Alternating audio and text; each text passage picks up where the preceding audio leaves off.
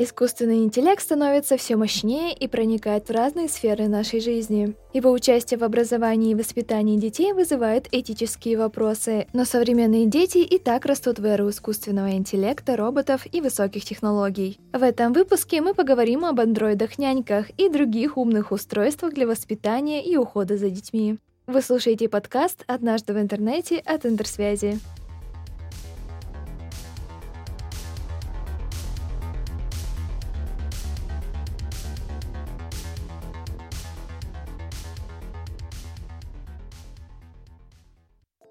Если вы думаете, что няня-робот — это далекое будущее, то мы вас удивим. На рынке игрушек и техники уже есть готовые технологические решения для ухода за ребенком. Что же они умеют? На данный момент андроиды-няни напоминают гибрид домашнего питомца, игрушки и видеокамеры.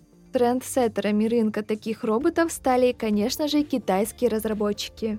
Например, у них есть Android iPal, он ростом десятилетнего ребенка и помогает дистанционно присматривать за детьми раннего школьного возраста. Робот помогает им проснуться, одеться, вовремя напоминает о личной гигиене, а также развлекает детей танцами, играми и песнями. Его технические собратья из других стран имеют примерно такой же набор функций. Помимо роботов-нянек, рынок технологий для родителей пополнили устройства для ухода за детьми. В умных колыбелях уже задана убаюкивающая траектория качания для новорожденных.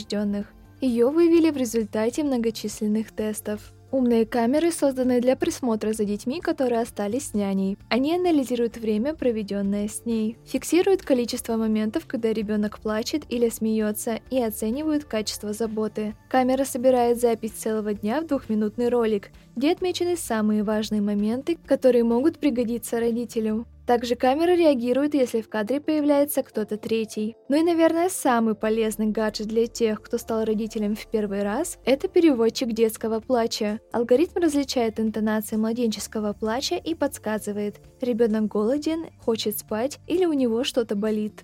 Эксперты прогнозируют, что спрос на роботов-нянек и другие гаджеты будет только расти, учитывая число родителей-одиночек и тех, кто не хочет надолго оставлять свою работу. Даже высокая цена робота не нанесет большой удар по продажам, учитывая, что он может взять на себя до 80% родительских забот.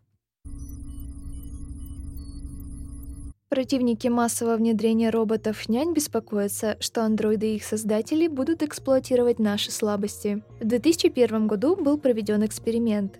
С социальными роботами познакомили 60 детей в возрасте от 8 до 13 лет. Дети наделяли андроидов сущностью, им казалось, что машины живые и чувствуют то же, что и они. Дети заботились о роботах и успокаивали, спрашивали об их эмоциях и чувствах. Каждое взаимодействие со стороны андроидов дети принимали за проявление симпатии. Даже когда ребятам объяснили, что это машины, и рассказали, как они работают, дети не переставали верить, что роботы живые. Бездействие андроидов после отключения они объяснили тем, что машины устали, спят или болеют. В другом эксперименте робота оставили в детском саду на 5 месяцев с маленькими детьми в возрасте от 10 месяцев до 2 лет. Малыши привязались к андроиду и воспринимали его как друга. Детям вообще свойственно наделять сущностью игрушки и другие предметы, поэтому разработчики и защитники искусственного интеллекта не видят в привязанности детей к роботам чего-то выходящего за рамки этики. Противники же считают, что такое общение может повлиять на воспитание чувств.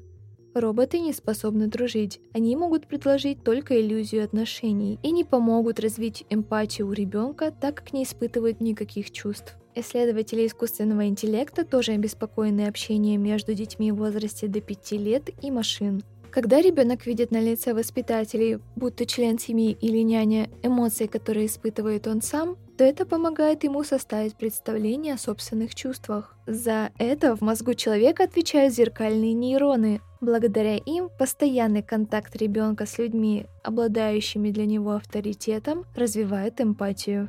Андроиды пока не могут адекватно расценивать эмоции детей и погружаться в причины их появления, так же, как заботливые родители. Потому что, в отличие от роботов, люди обладают интуицией.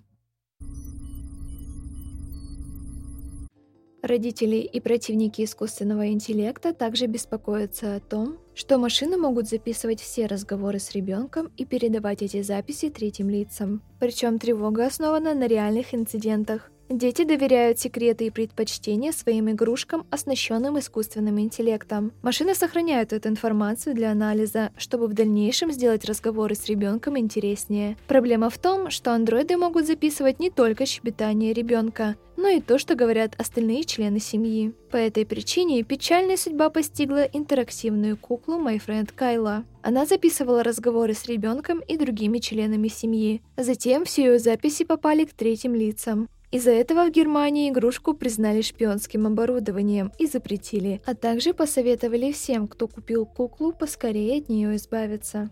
Детский фонд ООН выпустил руководство для IT-компаний, разрабатывающих устройства с искусственным интеллектом. В своем продукте они должны опираться на приватность, безопасность, честность и объяснимость. Под объяснимостью ООН подразумевает, что принцип работы искусственного интеллекта в роботе-помощнике или игрушке должен быть понятен в том числе и детям, которые с ним контактируют.